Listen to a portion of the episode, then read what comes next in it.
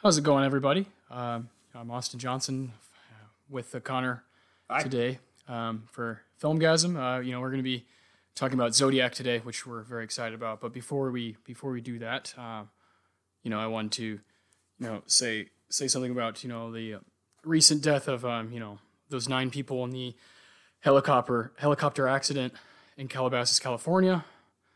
Uh, my heart's racing as I say this right now. You know, talking about obviously Kobe Bryant and his daughter that was 13, um, two other 13 year old girls, and you know some parents and a pilot. So, um, very very tough situation to, to swallow, to even to even properly think about because this is such a horrible accident, such a horrible, such it was such a horrible day, and this week has kind of had a haze. You know, there's been a haze in the the um, not just the American culture, but kind of the, the culture of the entire world Yeah. everybody's kind of shocked by this and shook up by it. Um, and today, um, I'm, I'm obviously we you know I'm a big basketball fan. We've talked about this on Filmgazm. Um, uh, you know, took this pretty hard.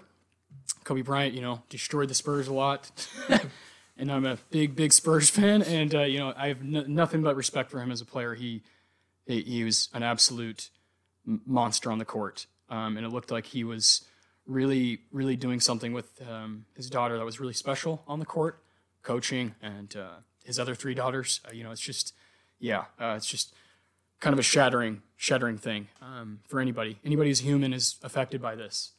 Uh, so I know Kobe Bryant would want us, uh, anybody who's doing something to do it as hard as they can, as well as they can, and make it make it the best. Um, and if you can't do that, do it the next time learn from your mistakes and be better. And today we're gonna have a kick-ass episode talking about Zodiac uh, because that's what he would want, and that's what we should do: is move forward strong and fast and better than ever. Uh, if if this is what it takes to to move as one and be a unit, then so be it, because uh, that that's kind of what we need. Um, yeah. Uh, so buckle up with us. We're here.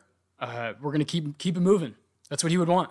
Absolutely. Straight up, that's what he would want. So, uh, yeah, let's let's fucking do this shit. Yeah. This one's for Kobe, his daughter, and the other seven victims of that tragic crash. Between 1968 and 1974, the San Francisco Bay Area was terrorized by a sadistic, spiteful serial killer known only as the Zodiac. In addition to terrorizing the city through murder, Zodiac also sent taunting letters to the media and the police, mocking them and praising his killing spree. He also sent coded ciphers that contained hidden messages, possibly even his identity. Many of those ciphers have never been solved. Despite several suspects over the years, nobody was ever charged with the Zodiac murders, of which there were at least five, most likely more. To this day, nobody knows who the Zodiac killer was, why he killed five people, and what made him stop. On today's episode, we take you through the 2007 crime thriller Zodiac, which tells the true story of the Zodiac killer investigation through the eyes of three men. I'm Connor Eyzaguirre, And I'm Austin Johnson. and you're listening to Filmgazm.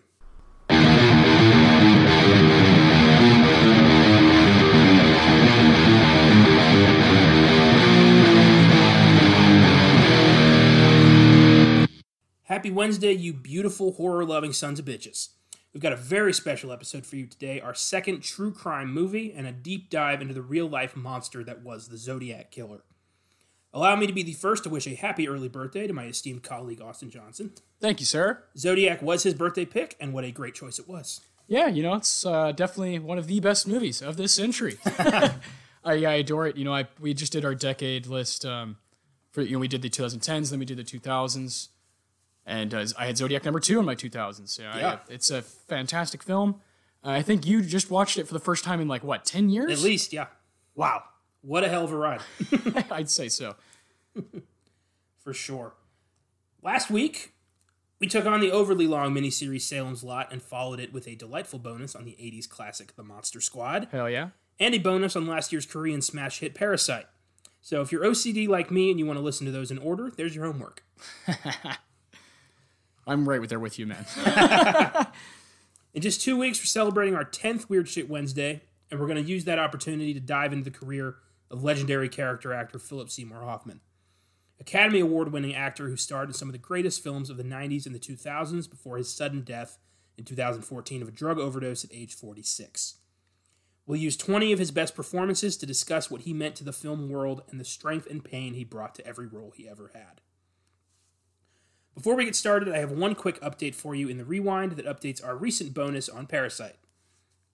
So, we've discussed in past episodes that Parasite is being adapted to series for HBO by Bong Joon Ho and Adam McKay.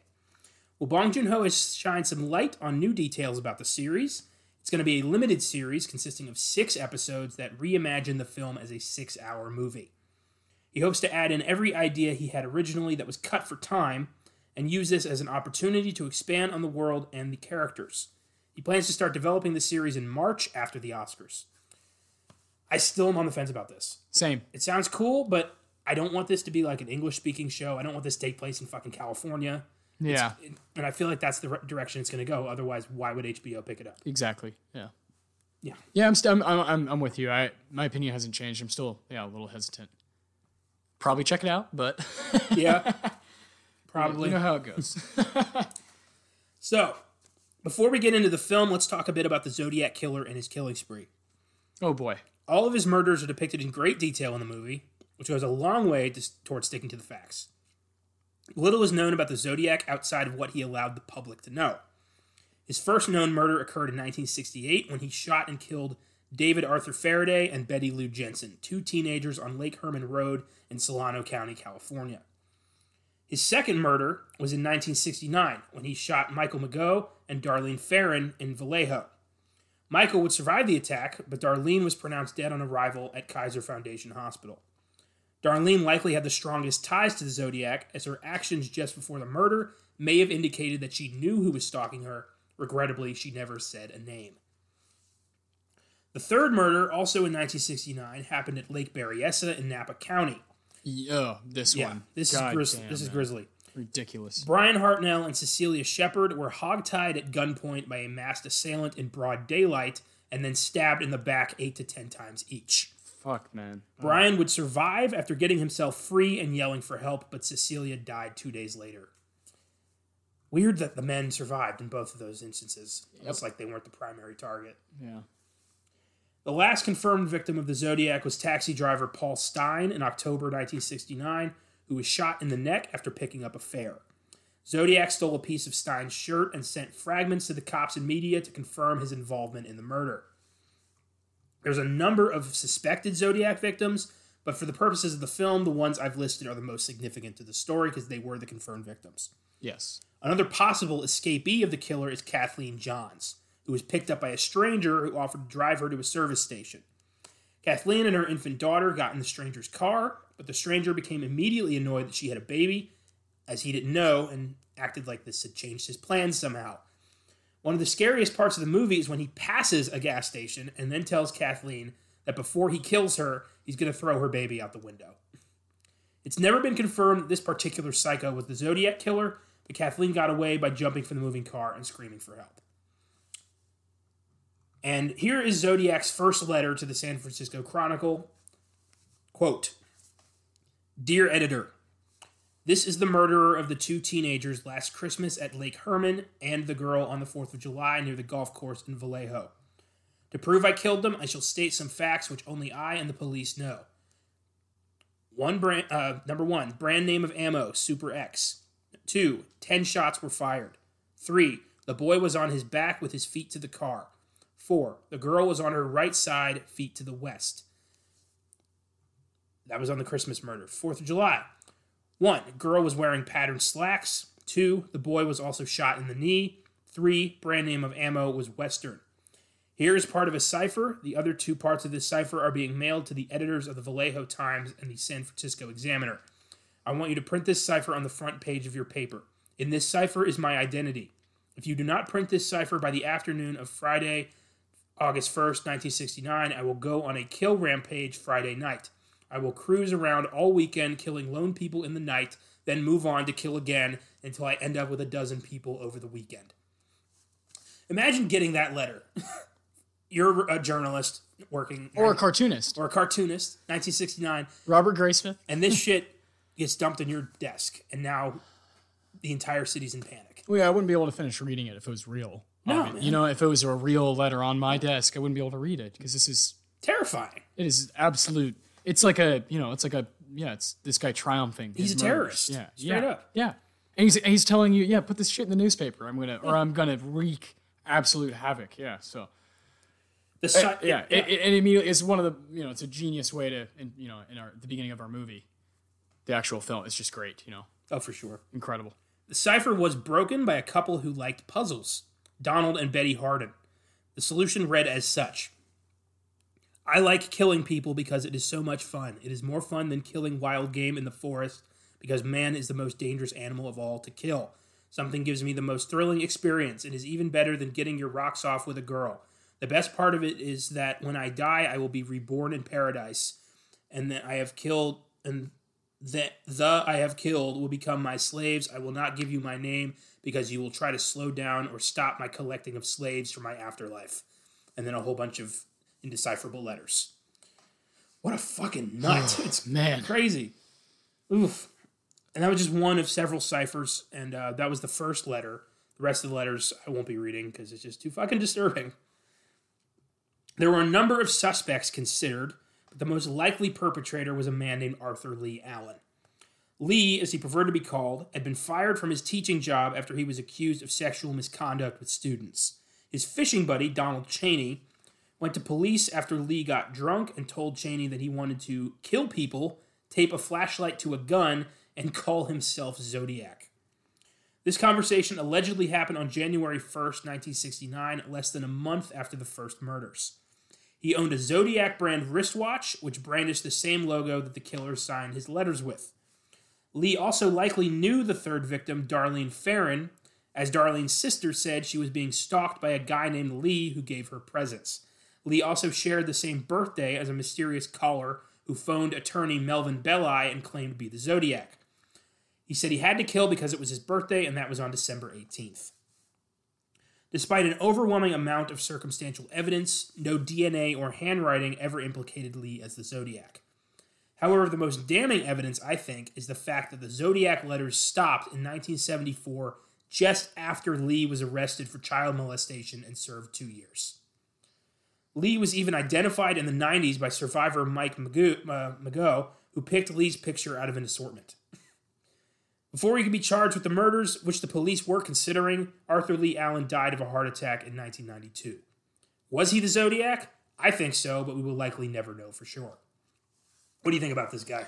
yeah, for sure. I I, I do think it's for sure. Like I'm 100 percent not just from watching the movie or anything, but yeah, it's just shocking the amount of evidence pointing You towards can't him. have that many coincidental connections to a murder like this. no, yeah, no, It's crazy. He lived next to the second victim. yeah, and the yeah. Ugh. Yeah, yeah, like you said, the stuff with the you have the girl who's receiving gifts, and yeah, it's just you know, come on, Dude, the the guy, the survivor picked his picture out of Yeah, a you- lineup. isn't that great in the movie? You, know, you saw who that is, right? Fucking Jimmy Simpson. yes, Fucking McPoyle. yeah. All that was missing was a glass of milk and a robe. Ugh. So, why did you choose Zodiac for this week's episode? Uh, obviously, you, you point out it's my uh, my birthday's on Friday, uh, and Zodiac is just it's just one of those that I, I, I rewatch a lot. And I typically I typically watch it. If this makes any sense to you, it, it feels like a winter movie to you. Oh, yeah. to, to me. Yeah. I feel that way a lot about a lot of um, murder type type movies um, and horror movies in general.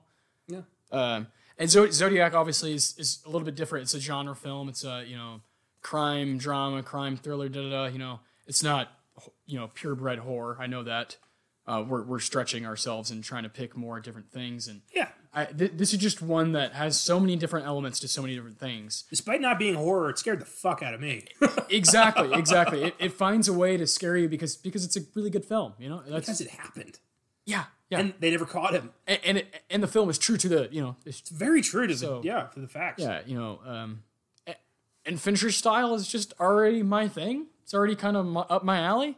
So when he does something that's double up my alley, then it's like, well, yeah, you know, I mean, th- this is the shit, and it delivers. You know, um, Zodiac wasn't up for any Oscars. Amazing. I can't believe that. 2007 was a tough year. No Country for Old Men. There Will Be Blood. But you know, it's, it's tough stuff. But I, I just, I, I, that's shocking. The performances inside this movie are really strong.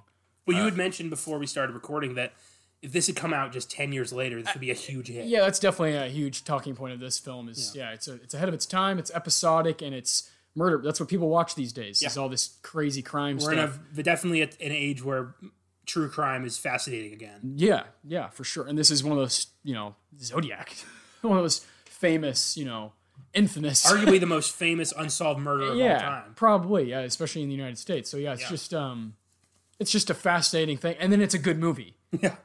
Uh, you know, technically, the, again, the the performances are great. There's some shots in here that I, I, I, I'm obsessed with. There's specific scenes, you know, when they, uh, Mark Ruffalo, first his, you know, Toschi, you know, they're they're with Arthur Lee at his work, looking at his watch. It's, lights out. It's like lights out stuff. The way John Carroll Lynch uh, holds yeah, himself, it's he- insane. He is such a sociopath. you It's can feel it in like the way he walks, everything. He has zero remorse for anything. Ugh. God, it's so brilliant. But then again, the movie never straight up tells you he was the Zodiac. No. it lets you make your own decision because in reality, no, we don't know. We can't confirm it. He No. was just the most likely suspect. yes, And I'm sure that if we had arrested him, he might have talked and we might have gotten him. But he died. yeah, Got away with it. Yeah, And, and then yeah, I, I think the soundtrack is is Oh, really underrated. oh, extremely. Um, you know, how can we be? You know, at the beginning when they're driving, then hurdy gurdy man. You know, Fucking come on, Donovan. stop. Yeah, get out of here. It's insane. It's insanity. There at one point, you know, Marvin Gaye's playing, and you got yeah, it's just It's so Santana's 70s. playing. Yeah, So 70s perfect. it's it's money. This movie's money. Yeah, it's it's, per- it's a ten out of ten. I'll already say that way ahead of time. We don't. You, you, you, the people already knew that. If you didn't know that, you know, that's just that's just how I feel. I, I love it. It's it's one of those that I'll, I'll rewatch forever. You know, I'm gonna revisit it over and over. And we were bound to do it at some point, so I was like, why not choose it for the the week of my birthday? Let's go with that one. So, uh, and the, these also are actors that I'm, I'm very you know very obsessed with. Yeah. You know, Jake Gyllenhaal has always been someone I since Donnie Darko, from a very young age. I just had a connection to him. I just really like the way he does things. And Robert Downey Jr. What a fascinating story. This is like the first movie he does after a rough stretch of his personal life. Uh, and then and then Mark Ruffalo, Mister Reliable, Mister I'm I'm gonna show up. I'm gonna do my fucking job. Uh, you know, yeah, he's yeah, it's Brian Cox. You know, like, come on, you know, it's great. Yeah, I love this movie. So it's gonna be it's gonna be a lot of fun to really to really dive into it, especially you. Like, I'm jealous of your perspective because you hadn't seen it for like ten years. I'm like, oh, I, I want that fresh, that freshness. But I've seen it like I, I ruined that a long time. Ago. It is ago. pretty nice. It's it's a cool yeah. You know, but I have that for other movies. You know, it's okay. Zodiac's just one of those. All, all yeah, I just I've owned for a long time. You know, I just I know I always will. Killer. Zodiac was released in 2007. It was based on the book Zodiac by cartoonist Robert Graysmith, who is Yes. the main character of the film. It was directed by Oscar nominee David Fincher. It was nominated for directing 2008's The Curious Case of Benjamin Button and 2010's The Social Network. Yes. Some of his other films include Seven, Fight Club, The Game, The Girl with the Dragon Tattoo, and Gone Girl. Not bad. He was also the driving force behind the TV shows House of Cards and Mindhunter for, Not- for Netflix. Not bad. The guy is a goddamn legend. He's an And- artist. And he's got. I'll, I'll just let people go find out. You know, have you read anything about his newest movie that's coming out? Oh, Mank? Yeah. Come on. Yeah. Very excited about that. Can't fucking wait. It's a biopic about the legendary Hollywood screenwriter who wrote Citizen Kane. Why wouldn't? Oh my god! And if like that's not something that's like in your wheelhouse, look it up, read about it because it's fucking fascinating. Go watch Citizen Kane. I've seen everything except The Girl with the Dragon Tattoo and Benjamin Button, which are both on my list, and I will get to those. And they're both good. Yeah. So yeah, yeah. But- Fincher doesn't miss, man. He's never disappointed me. The guy is Yeah. incredible, except for Alien Three, but that's not his fault. Yeah. No, he, he that's not his movie. No, they not. changed everything. They took it away from him.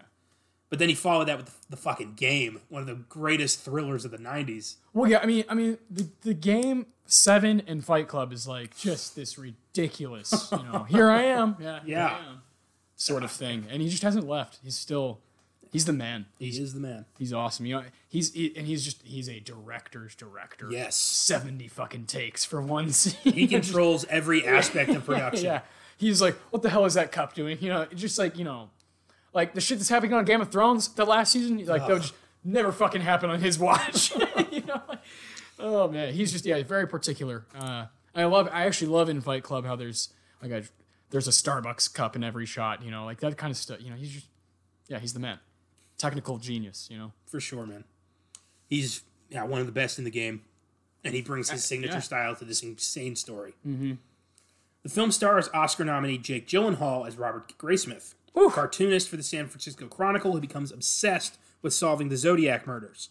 Gyllenhaal was nominated for his role in 2005's Brokeback Mountain Woo! and has appeared in such films as Nightcrawler, Prisoners, Donnie Darko, End of Watch, The Day After Tomorrow, and most recently Spider Man Far From Home as the villainous Mysterio. He's absurd. He's the man. He's fucking He's absurd. incredibly Have you, reliable. seen, have you seen Enemy?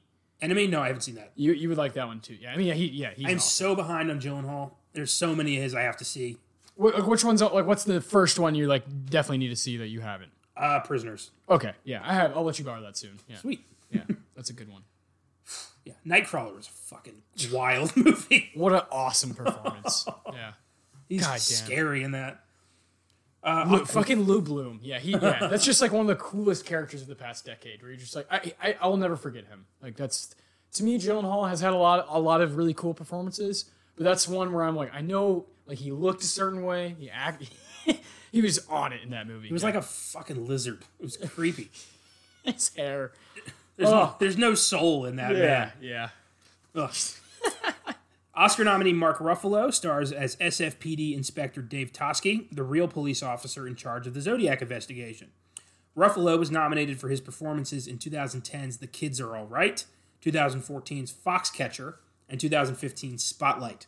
He's an indie film darling who's appeared in such films as Shutter Island, Now You See Me, Dark Waters, and he's known primarily for playing Bruce Banner in the Marvel Cinematic Universe Yes. another great actor on his you know top of his game in this movie. Yeah, Yeah, the yeah. ensemble is insane. Yeah, it's absurd. it's not. Yeah, it's like unfair. You know, it's one of those where you're like, "Fuck, man." You know, just everybody's perfect. you, I, I could go. It could go on for eight hours, and I just be like, "Yeah, sure, yes, keep going." Yeah, It's two and a half hours long, and it does not feel oh, like no. two and a half No, hours. yeah, it no. flies by. I, it- yeah, I agree. Oscar nominee Robert Downey Jr. plays jaded journalist Paul Avery, who similar, similarly becomes obsessed with the Zodiac to the point where it destroys his career. Downey was nominated for his roles in 1992's Chaplin and 2008's Tropic Thunder. His career has had a wild ride worthy of its own Weird Shit Wednesday. He imploded after a massive drug problem got him kicked off Ally McBeal and forced him into rehab, where he got his life together and struggled to rebuild a respectable career. Zodiac was one of his films on the comeback trail before 2008's Iron Man turned him into a superstar, and he hasn't looked back. And he's one of the few people who really deserves his success, as he's been to rock bottom and crawled his way back, Yeah, which is pretty this is a, this is a big part of it. yeah, Zodiac's a big part of it. He he's he's act he's really acting in this. You know, Yeah. as far as I'm concerned, this is the first first thing he did where you're like, whoa, like he's got something. You know, like I think Iron Man one. There's some moments where like he's really funny, but I don't. Th- I think it's later down the line when he really figures out his Tony Stark. Oh, I When agree. he like really captures it, and he just becomes, you know, just this icon later on. He really fucking wowed me in Chaplin, though. Yes, oh, Chaplin's great. And, and- I was gonna say, 09 Sherlock Holmes. Yeah, Very entertaining. Him and Jude Law, great chemistry. he had a hell of a stretch. and he just yeah he just brought Rick, it. He just yeah. got right back into it. And I, I just I I'll always look at you know I'll point out Zodiac because you know of course people are gonna say Iron Man, but it's like uh, but a year before he was in a film that was you know very strong, and he's acting alongside some other people that I, that we love. You know, I think at the time it was a hell of a gamble for David Fincher to take a risk Hell by yeah. hiring Robert Downey Jr. hell yeah. I mean, you know, at the time he was still the, the nut job Mm-hmm. who had a massive drug problem, got himself kicked off a massive TV show, and had no prospects. Yeah, and guess what? He's gonna play a yeah journalist who has a drinking problem. Yeah, You know, it's a, it's he's a, it's amazing. It's a really good performance. I personally like. I, I think it's like a crime that he wasn't up for best supporting actor. yeah. Like he's he's amazing in this. This movie should have been up for cinematography, all kinds of stuff. screenplay. There's like ten. Yeah, fucking, it's really yeah. crazy when you look back at s- sometimes they just completely miss movies because you know some stuff will get yeah cinematography or or one one tick here or there, but just nothing for Zodiac. Like how? Mm. what? It's like it's really yeah. It's just it's, It's a, classic. Yeah. It's a shame. It happens. Yeah. Anthony Edwards plays Toschi's partner Bill Armstrong. Edwards was known for his lead role in ER, as well as for playing Goose in Top Gun, Yes. and he's pretty good. Yeah. Yeah. He's very good. As I've watched it over and over, I you know he's someone I've like you know what. he's right there, right next to Mark, Mark Ruffalo, like the whole movie. You know, he's and he's holding his own. Yeah. He does really well. And while there are a lot of big names that pop up in this movie, like Brian Cox, Yeah. Chloe Sevigny, Philip Baker Hall, and Donald Logue, there's only one more name I want to focus on right now. John Carroll Lynch plays Arthur Lee Allen. Lynch is a highly underrated character actor who has appeared in such films as Fargo, Face Off, Gothika, Gran Torino, Shutter Island, Crazy Stupid Love, The Invitation, and The Founder, as well as numerous appearances on big shows like American Horror Story, The Walking Dead, The Americans, and The Drew Carey Show, among others. He's a favorite here at Filmgazm, and he deserves high praise for his consistently brilliant performances. Uh, indeed, indeed. He is in my top 10 favorite character actors of all time, and he is fucking scary as Arthur Lee Allen in this movie. This is this is my favorite work of his. Yeah, he, he he's he brings the movie to a different level. Yes. Uh, uh, like you said, of, of dark, a different level of yeah, just scaring the piss out of you. You're like, oh, that guy. And he, you're not even sure if he's the guy. Nope. That's the scariest part of this. Like, you, he could not be. Just when he does the, you know, you're like, oh no, you know, he swings his leg and everything he does, you're like, this guy. I, and it's all it's all Carroll Lynch's work. It's For me, it's when he says when he's they're being he's in he's being interviewed at his work, and he just goes like, "Oh, and I had knives. I, I want that to be known. yeah, I was hunting. Yeah. I was hunting the chicken. Like, why would you bring that up? What the they didn't ask, no, oh no. dude. my God. Ugh. Zodiac has an IMDb score of 7.7 and a Rotten Tomatoes score of 89%. It was touted as a financial failure, earning only 84 million on a budget of 65 million, but it's since become a cult hit and is regarded as one of the best true crime movies ever made. Because it is. Indeed. And let's go into the plot of Zodiac. Let's do this. So the film starts on July 4th, 1969, with the second Zodiac murder. Uh, Darlene Ferrin and Mike Mageau are at a lover's lane in Vallejo, and it's a great horror movie start to this movie because it's you know it's the couple making out at you know make out point or whatever, and they're being stalked by some monster. You know on the radio, it's like oh crazed killer has escaped from the fuck. It's every campfire story, Yeah. but it really fucking happened. Yeah. It's this is where the campfire story came from. exactly. Ugh. Exactly. So they're, you know, they're hanging out in their car. She she's cheating on her husband with this young guy, and a car comes in. Like they're completely alone, and this car passes them, stops for a little bit, keeps driving. And Drives off. Drives Mike, off. Mike asks Darlene, like, "Do you know that guy?" And she just goes, uh, "Don't worry about it." And he says he's like, no, I saw that car at Mr. Ed's, which Yeah. is where they first were. He's realistically worried. He realizes yeah, somebody's sure, following them, for sure. but And- she shrugs it off. yeah. But it's it's clear in that scene she knows this guy. Yes. this is not the first time. It's more of an annoyance to her than it is a scare. Yes. Yes. And yes. Yes. he drives out of sight, and you think, oh, okay. And then he turns around and he comes back and he pulls up right behind them, high beams on. And he comes out of the driver's side with a flashlight. Like he looks like a cop. So Mike is immediately, you know, he starts taking out his ID and he's like, oh, you Man, you really scared us. really there. scared us. And then he puts, he just starts shooting the car up. Yeah. kills Darlene, and Mike survives amazingly. And Hurdy Gurdy Man starts playing Yeah. very intensely. And the killer, he calls 911 and says, I want to report a double murder on uh, up by uh, Vallejo, Lover's Lane. I'm also the guy who killed those two people at, uh, on 4th of July. Yeah. Good, and he does this really creepy goodbye, Yeah. which apparently Zodiac really did. Yeah. Yeah. Yeah. This movie is incredibly accurate. Goodbye. And who, of course, David Fincher would be accurate. The Yes. details do not escape David Fincher. Not at all. Four weeks later, a letter written by the Zodiac arrives at the San Francisco Chronicle, and there's also an encrypted cipher. And the news and he demands the newspaper print his letter on page one, or he's going to murder a dozen people over the weekend. And we meet Paul Avery. He's a crime reporter who is a very Robert Downey Jr. like character. Yeah. reminds me if Tony Stark was a reporter. This is who he would Yeah. yeah. there's just certain snarkiness that Robert Downey Jr. cannot avoid with when he pr- does his thing, and I love it. he begins to investigate this, and the cartoonist Robert Graysmith immediately is like, "What is this?" it becomes his secret obsession. He becomes, you know, it consumes his whole life eventually. And the encryption does get cracked by a history teacher in Salinas, but there are leftover letters that are deciphered. I always thought that was weird. makes me think like, I think he used two ciphers. I think there's the cipher that with the message, and then there's the second cipher down here. I think he really did put his identity in the, in there, Yeah, me too. but Yeah, they yeah. didn't crack that part. No. Ooh, I just I just solved the case. Ah, that would be awesome. Would you rather work for the Vallejo PD or the San Francisco uh, newspaper? I'd work for the Chronicle. Yeah, yeah, me too. I'd still I'd be a journalist over being like a detective of some sort or I never seem to see like it never seems like any work's getting done at the Chronicle. Everyone's just fawning over the Zodiac letters. Nobody's ru- doing any copy. and there's Nobody's so many anything. guys there, yeah, like in one room, like trying to figure this shit out. It's hilarious. So the Zodiac signs every letter with what with this logo, this uh, circle with a cross in between it. Looks like a gun Yeah. sight. Yeah, yeah.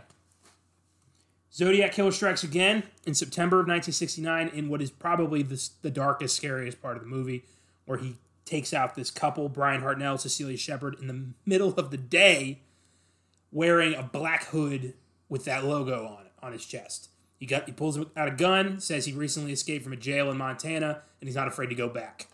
He hog ties them, gets them on their back, and then just stabs the fuck out of them. It's so brutal but but the guy rolls over pretty quick in the movie. I don't know if that was accurate. If he just he offers to write him a check, Yeah. which was weird. He's like, you got my, yeah. He's like, you know, take everything. Yeah. He's like, I, I have money. I have money. Yeah. I'll give you, yeah. And, and, and even then, his girl like doesn't really say like, what are you doing? You know, she goes with it. Know, yeah, because she's terrified. they're both freaked the fuck out. Can you imagine? Yeah. I mean, that figure. Oh man. God, what a frightening, frightening image and scene. That is, like you said, in the middle of the day by like just a lake, and you're just like, oh, this is just supposed to be a peaceful spot. Uh, it turned it turned to the exact opposite of that. It's just crazy. Well, in real life, they were uh, old flames who reconnected and went to the lake. So they were they hadn't seen each other for a while, and they went to go have a romantic time. Yeah. And this motherfucker showed up and destroyed their lives. Well, yeah, I said no. You're not. Yeah. Jesus. Ridiculous. Cecilia, the girl, she dies. Brian survives. Zodiac sends another letter to the Chronicle where he calls man the most dangerous game of all. He's hunting people. Yeah. He car um, he writes on the on their car like the Zodiac and like a bunch of weird shit.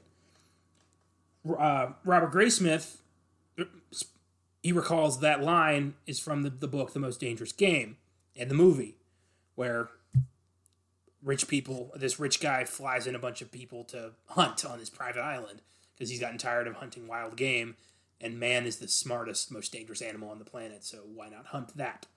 It's a really brilliant story. Yeah, it's wild. they were going to make another version of that last year but it got pulled after a shooting. Oh, remember that? yeah, yeah. yeah. I don't remember what it was called but it looked cool dennis was in it Yeah. Um, so after that, San Francisco ugh, San Francisco cab driver Paul Stine is shot and killed, and that's when we meet Detective Dave Toschi and his partner Bill Armstrong, who are assigned to the case. Yes. And they look into this, and it's weird because the way the Zodiac did it, they don't know it's the Zodiac at the time, but there's like he would have been covered in blood, but he didn't leave any blood. He goes into the front seat to grab something. We later find out it's a piece of the guy's shirt. And the wrong description goes out over the police scanner of looking for a black man. And these two cops see a stocky white guy walking down the street without a care in the world, and they don't stop him because they were supposed to be looking for a black guy. Yeah. And that really happened too. Fuck. Insanity. They could have caught this guy if the, somebody had gotten the, The damn description right. Yeah. Shortly after this, Chronicle gets another Zodiac letter with a piece of the cab driver's shirt. The Zodiac says in this letter he's going to possibly blow the tires out on a school bus and pick the children off. Whew. And that's when Toschi and Armstrong start talking to other detectives from different counties and start putting this Zodiac puzzle together. Yeah. Ugh. And the SAPD was able to get a partial print on the cab, a print that they would never be able to use. They would never connect it to anybody. But I, and that made me think, you know, especially with Alan, who was uh, reportedly almost a genius on his IQ scale. There's no, it's not outside the realm of possibility to think he couldn't fake a handwriting test, and that thumbprint might have been, you know, some cop leaned against the, the car. Because this was at a time when DNA evidence was not that mainstream yet. Yeah, was not yeah. huge. That's true. So they could have fucked up. And I think they did fuck up. I, I, I would bet my life Arthur Lee Allen was a Zodiac killer. Me too. I'm that convinced. Me too. And Toschi is too. Oh yeah. like everyone should be. and even if he wasn't, he was still a fucking pedophile and a, and a monster. So hate him. Best case scenario, he only touched some kids. So yeah. Fucking monster. Yeah. Jesus Christ. Oof. So they did find a partial, but a ranger accidentally destroyed one of the crime scenes. So they weren't able to get anything from that. But they did find Wingwalker boot prints, which these like rare military boots you can only get at a PX, which you can only shop at if you have military ID, which uh, Lee was ex Navy. So Of course. yeah, put that in the pile. Armstrong try, uh, tries to get an interview with Michael Mageau, the survivor of the second uh, killing, but he skipped town. He got the fuck out of there pro- for good reason. This was the most horrifying thing that ever happened to him. I wouldn't want to stay in California either. they don't find him till the 90s. I know. It's crazy Insanity. Again, that really happened. There's like very the only thing that's slightly exaggerated in this movie is the friendship between Robert Graysmith and Paul Avery. Yeah. That's not really that true. That they need that for thematic effect. I get that. Well, and it's like, hey, uh, let's use Gyllenhaal and Downey. Yeah, you take two actors who have just who are oozing natural charisma, and you don't Yeah. combine that charisma. Of course. Yeah, yeah. so it's it's you know it's tough to get different co- different jurisdictions to work together on a on a massive crime like this. That that's one of the things that halts a lot of big uh, high profile murders getting solved is you know that jurisdiction crap, as the Matrix once said. God. Every cop wants to be the, the agency in charge, and that that shit always you know dominates what should be important. Yeah. And that definitely happened with the Zodiac murders. They don't have a lot of places don't have a fax machine, so they have to mail the evidence. So, Paul Avery and Robert Graysmith they start th- questioning the Zodiac's motives. They start talking like, why did he kill a cab driver? It doesn't match with the other victims, and they think that he's trying to break his pattern so that the cops can't find one, which is pretty brilliant and would later be used in a, another horror movie that we're going to do eventually. One of the most disturbing movies I've ever seen, The Poughkeepsie Tapes, Yes. which is a very it's about a serial killer who has no pattern. He just kills to fuck with people. Zodiac reminded me a bit of that. Soon after that, the Zodiac, or at least someone claiming to be him, requests to call into an early morning talk show and speak with celebrity lawyer Melvin Belli, played by the awesome Brian Cox. Can't believe that. The audacity. Like, hey, I want to talk to this lawyer. I'm the Zodiac killer. Ugh, do you think it really was him? That part I don't I don't know. I'm not sure. Even in the movie, you know, where, where uh, the voice seems a little off, but I'm not. Yeah, Brian Hartnell says it wasn't him. The guy, that guy was a lot more calm, Yeah, yeah, yeah, which makes sense to me. for sure. Yeah, There's one thing this guy wasn't. It was nervous. Jesus. He knew exactly what he was doing. So, a deep voiced guy calls into the into the show to talk to Mar- uh, Melvin. Calls himself Sam, and he gives uh, Melvin asks to meet him at this coffee shop or no church, and everyone fucking goes straight to the church. Like, did they really think that was gonna work? Like, even Melvin's like, "Wow, you boys really know how to hold a secret meeting." what would have been smart is have like keep Sam on the line and then talk to him when the cameras go out and say meet me here and Yes. then have cops quietly come in and you might have gotten somewhere I mean, they wouldn't. They didn't because the call came in from a mental hospital. Yes. But the point is, they could. They should have done this better because if this really was the Zodiac, they would have fucked it up. So yeah, Brian confirms that was not the voice that he heard at Lake Berryessa. Then we get another letter from, to the Chronicle taunting the cops and including a fucking blueprint for a bomb. Oof. And after this, Paul and Robert start talking about their interest in this, and they start palling around, go to the local bar, Morty's. They have a whole bunch of those blue drinks. I thought was funny. This I cannot ignore anymore. you wouldn't. You wouldn't if you tried it. And then they're just ch- both chugging that shit down. I love it. That's that is a classic scene. Great. Classic. I, I would love nothing more than to actually do that with those two guys. Just get flat out wasted with with Robert, and Jake. Uh, So, uh, while at the uh, while at the bar, Graysmith starts talking about his love of puzzles and how he's been trying to decipher this code. And he see, he says he found several different codes included in the letters, including one that is called the Zodiac alphabet. And Paul's like, "Oh my god, you son of a bitch!" Zodiac sends a letter to Melvin Belli in Christmas of '69, and called him, but got his housekeeper, which is amazing. She was so like, "Oh yeah, I talked to him," so casual about it. And he said, "Like I'm looking for Melvin." She's like, "Oh, he's not here." He's like, "Oh, I have to kill today. It's my birthday." He slipped, and that was on December 18th, which happened to be fucking Arthur Lee Allen's birthday. So ah, put that in the pile. yeah. a pile. It's beginning to be a mountain. Yeah, Jesus. I really wish they would have gotten this guy in a courtroom. I know, man. I know. The Chronicle soon decides to stop publishing the letters because Paul starts calling into question how truthful the Zodiac is because apparently he starts taking credit for murders he likely didn't commit just to stir up more fear. And uh, Paul also says that the gun sight symbol on the letters appears to have been taken straight from the Zodiac brand of wristwatch, which is likely where the guy got his name.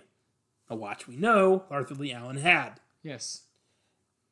and that Paul writes a number of bad stories about the Zodiac, calling him a latent homosexual, and that's when Zodiac takes a personal interest in him and sends him a letter along with a piece of the cab driver's bloody shirt. Oof. It's not good when a serial killer singles you out if you've seen Red Dragon. Oh yeah. Indeed. Mm-hmm. And not just singles you out, but um, personally tries to freak the shit out of you with sending you an object. You know. Yeah, man. Fuck. So Paul attempts to uncover more about Zodiac. He's obsessed now. He needs to know who's doing this shit now that the guy's after him. Yeah, he's involved now. Yeah. So he meets with an unspecified source in Riverside, and around this time, uh, Robert goes on a date with this girl Melanie, played by Chloe Sevigny, who whose character is kind of underwhelming. I'm gonna admit. Yeah. I, yeah, I agree. Like she, the their first date, he goes to check on Paul meeting a zodiac source, and later on when they get married, she's upset that he's still obsessed with the zodiac. Like she knew what she was getting into here. Yeah. Yeah, yeah. I never understood, yeah, that she or he, them two as a couple, like, didn't, yeah, did that communication's not there. It's like, obviously, Yeah, like you said, before they even got, yeah, when they're on their first date. this Like, is who he was. yeah. like there was never a lull in the relationship where he wasn't obsessed with the zodiac. Yeah, This exactly. Yeah. Always been who he was. Ugh, it's like in those movies where you know the she they get married when he's a cop, and then like ten years down the line, she's pissed that he's a cop. Like you married a cop. yeah. Yeah. Ugh, that, that always pisses me off in movies, and that happens so much. Yep. So Paul believes he's found evidence of Zodiac's first victim, and this sends Dave Toschi and Armstrong to Riverside to investigate this. And while the evidence does seem similar, they rule it out being an exact match. Uh, Philip Baker Hall's handwriting expert Sherwood says, like, no, it's not. But Paul's stories convince the public, and this pisses Toschi off big time because now there's very little chance of catching him because everyone's going to be saying, you know, oh, I know the Zodiac. This my neighbor's got to be the Zodiac. Oh, it's my stepdad. Shit like that, you know. Oof. So, yeah, Paul's article sends a bunch of nuts to Toschi's front door, But of all the interviews, they meet this guy, Donald Cheney, who tells them about his old fishing buddy, Lee, who claimed that he was going to kill a bunch of people and call himself the Zodiac, Yeah.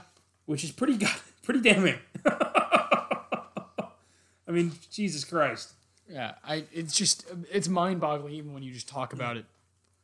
The amount of stuff that points towards yeah.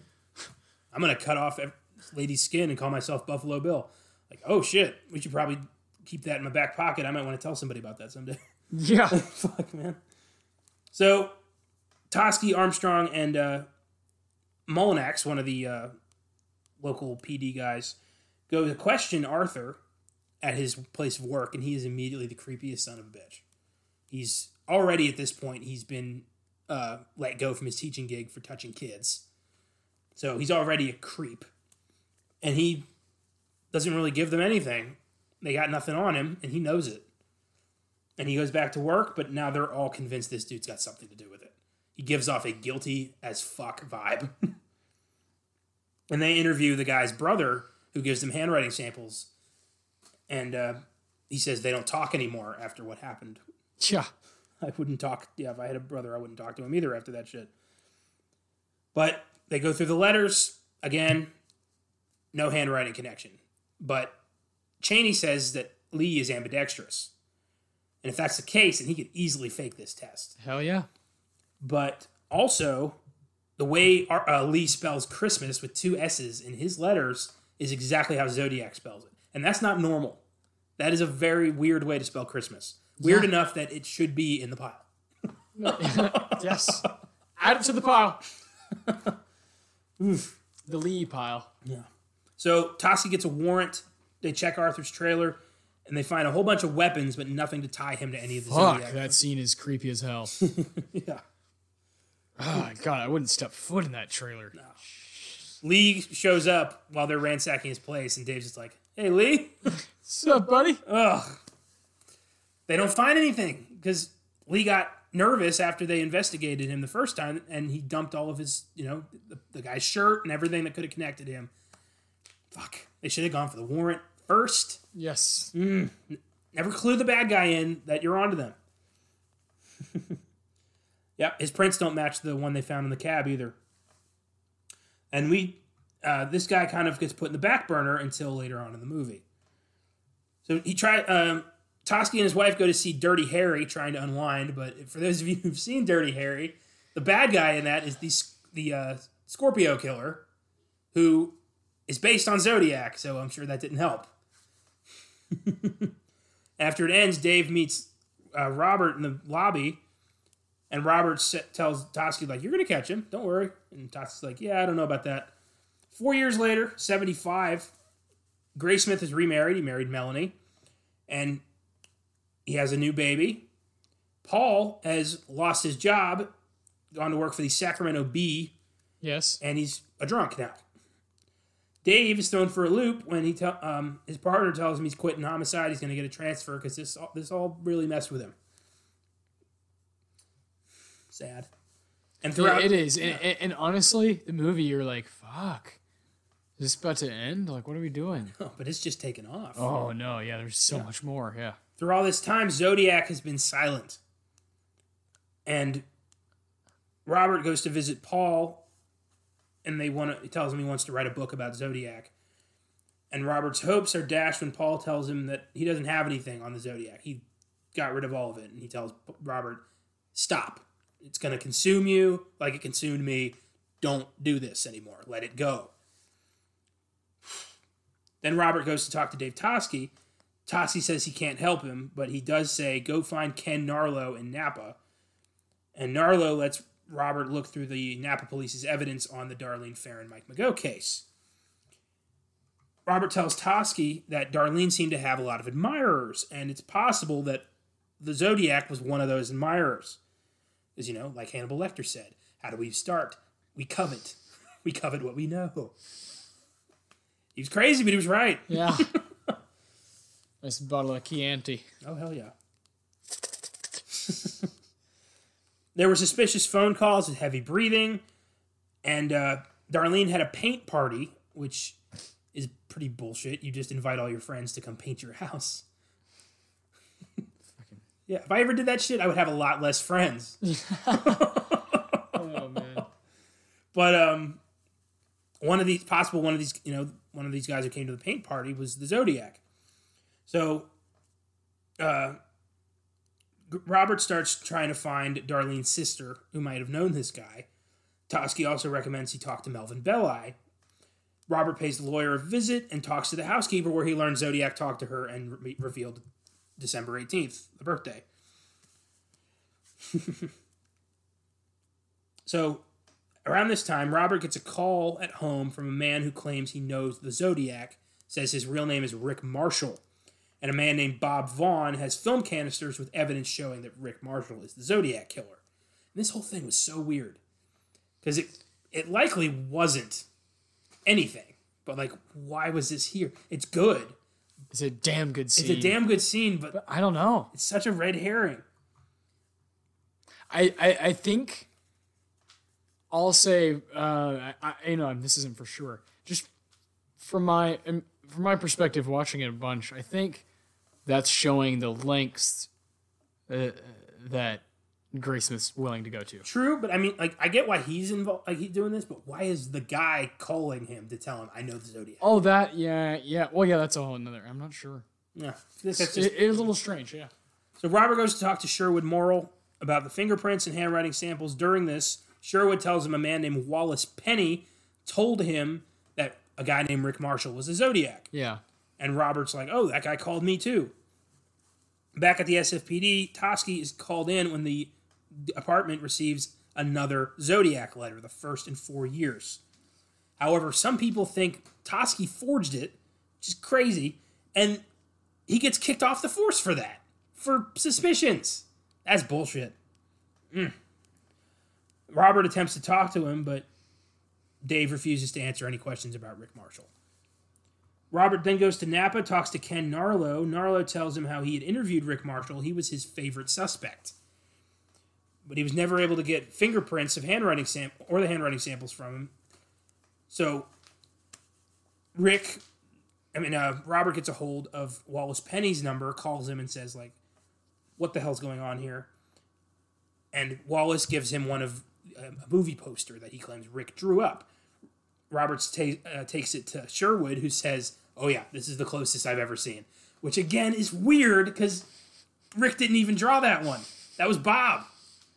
Is Bob the Zodiac? Like, was Robert smart to get the fuck out of that house? Ah. So at this Oh point, oh God, yeah. That when he comes back, uh, the with the light, you know, he turns the light off, and then Robert's like, you know, I'm trying to open the door. And he turns around, and he's right there, and he's like, "It's locked." oh man, And he goes right by him, and you're like, "Oh, he's gonna stab him! He's gonna stab him!" And he just opens the door. And Robert sprints. Yeah, what a brilliant!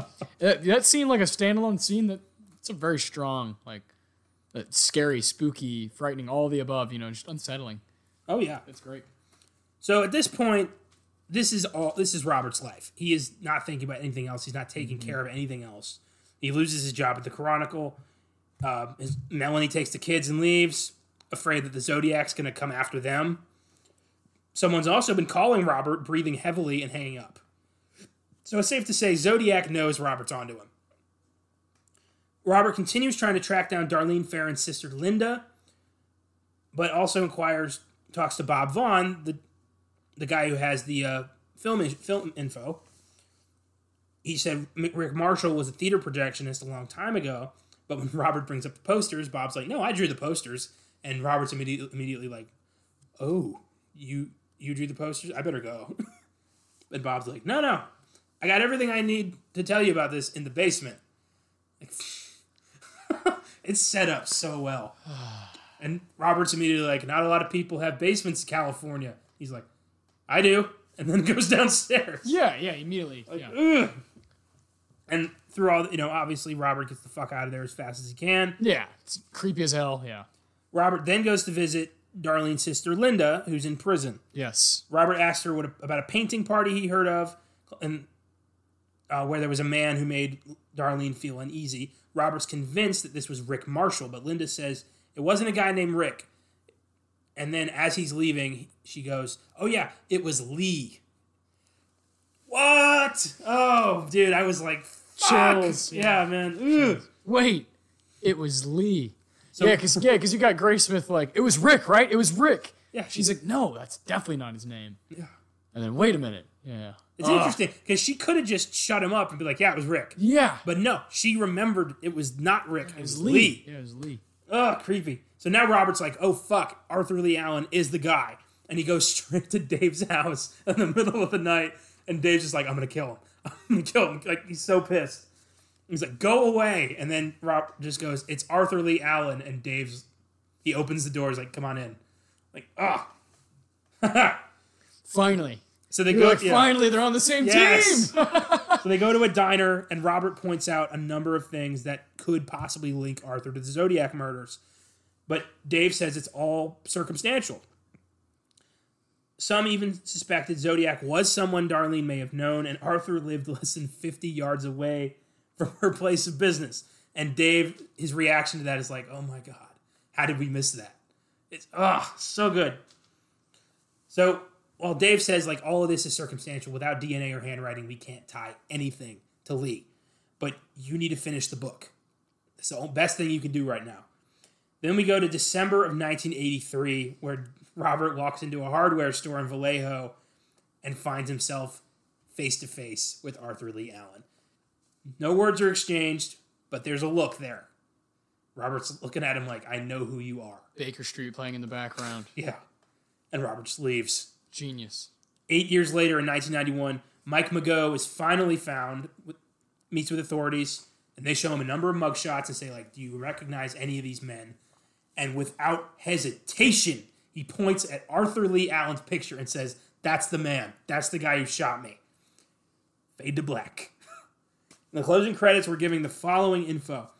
Arthur Lee Allen died of a heart attack in 1992 before he could be questioned further by the police. A DNA test conducted in 2002 did not match a partial sample gathered from one of the Zodiac letters. But who's to say that was his DNA on the letter? Yeah. That might have been some reporter who touched the letter. Mm-hmm. Dave Toschi retired from the San Francisco Police Department in 1989 and was later cleared of the charges that he had forged the 78 Zodiac letter. Good. Yeah, thank God. Paul Avery passed away in December of 2000 from pulmonary emphysema. Robert Graysmith still lived in San Francisco with his children. The mysterious phone calls he received also ended around the same time that Arthur Lee Allen died. Good Lord. Put it on the pile. Put it on the fucking pile. How much more? yes, Arthur Lee Allen was the fucking Zodiac killer. It's not.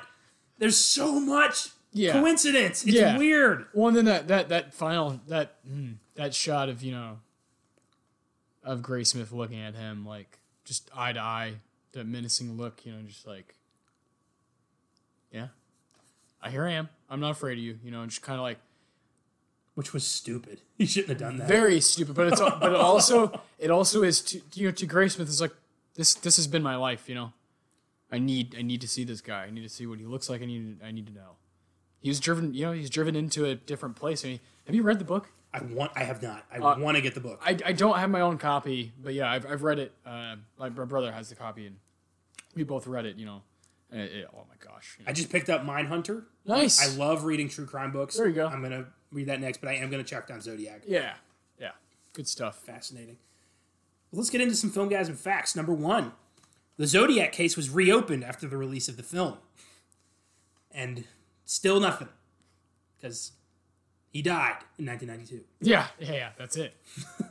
Number two, Robert Downey Jr. was so unaccustomed to the experience of both David Fincher's multiple takes and the process of filming digitally that he rebelled against David for, quote, having no time to get my shit together in my trailer by hiding mason jars full of his piss on set. Weird way to rebel, Rob. Uh, don't know why you did that. You lose some points Right, right. in my book for that one. Agreed. Uh, okay. Well, I bet, the, I bet the cast and crew love that. Number three, George Lucas gave an interview to Empire Magazine once, stating that the Zodiac murders captured his imagination at the time as a high schooler and then college student at USC, and he always felt like Toschi was harshly judged for how the investigation was handled. He explained this is why he named a location on Tatooine Tosche Station in honor of the SFPD inspector in Star Wars. It's a place where whiny Luke wants to go to get some power converters. God, I'm a nerd. Number four. South Korean film director Bong Joon Ho has classified David Fincher's film as a masterpiece, writing that, quote, there was really nothing to find fault with about it, down to the cinematography, art direction, and action. So this is one of Bong Joon Ho's favorite movies. Yes, I didn't know that. oh my god! When you hear someone you love or respect say that about something you already respect and love, oh, that's so dear. You know, that's It's amazing. wonderful. That is that is, I thought you'd fucking dig that. that is terrific. Bong is the man. If you didn't know, he made Parasite. yes. Oh yeah, he's great. What a guy. Yeah. So I give Zodiac a solid nine. Yeah, you know, yeah, Yeah. You don't need a yeah. Fantastic true crime biopic that doesn't stray from the facts and tells the story as it really happened with very minor embellishments. That's rare for a Yeah. story like this. For sure. And uh, yeah, and, and you gave it 10, of course. Yeah, it's a masterpiece. I figured man. no less. It's an 11 out of 10. It's one of those. it's one of those. Yeah, I just it's it's like in my. Mm, I, we're making we're both making a list of like our favorite movies of all time, you know, and I just I, I have it way up there. It's like in, it's like in the top 10 of my favorite movies ever. It's it's in that that upper that it's it's in tier one for me as a fan. yeah, Uh, definitely. but but it also is not just like uh, something that I have like a personal connection because you know there's those movies where you're like I I love this. yeah, Zodiac is fucking good it is good. and, and, and you know, I just want more people to see it. It, yeah, should have should have been seen by more people, but it's on it's on Netflix right now. Yes. Uh, it has been for quite some time. Uh, check it out. Go check it out if you haven't. Obviously, you know. It's, yeah. It's it's an awesome flick. And definitely look up the true story because Yes. it's, it's a crazy story. Yeah, it's one of those where you can kind of be up for like six hours, you know, and It's just a- like kind of finding out. All It's kinds an of good shit. important piece of American culture Yeah, that shouldn't get lost. A- and it came at excuse me it came at a, a turning point in in hollywood also that's something that you and i th- think about and talk about a lot Yeah. uh, once upon a time in hollywood you know uh, tarantino's movie comes at the same time as this you know in 1969 1970 It's a when- time when- it's the turning point yeah. yeah, When Amer- culture was getting a lot more violent. Yes. And gritty. And things like, you know, the Manson murders happened in yes 69 and Zodiac murders are happening at the same time. yeah That's- just these two- just miles apart Yeah. in california you? California in 1969 was the most dangerous place in the yeah. fucking. yeah, it was oh wi- it was a yeah, it was wild and it was a turning point going into yeah, you know, new Hollywood and all that. So, Yeah. yeah, it's just it, it's just They had movies like Dirty Harry absorbing Exactly. this culture. exactly yeah. It, it is truly fascinating. It's a gem. For sure, man. So, what do we got for Friday's bonus? Friday's bonus. Oh man, my heart dropped as I think about it. Um, we're gonna we're gonna stick with old boy Jake Gyllenhaal here. Uh, there's no other way for us to really talk about this film other than it being a bonus. Yeah. Um, also stars our man Heath Ledger. Rest in peace. It's going to be 2005, Brokeback Mountain by the mastermind Ang Lee. I cannot wait to talk about it. Yeah.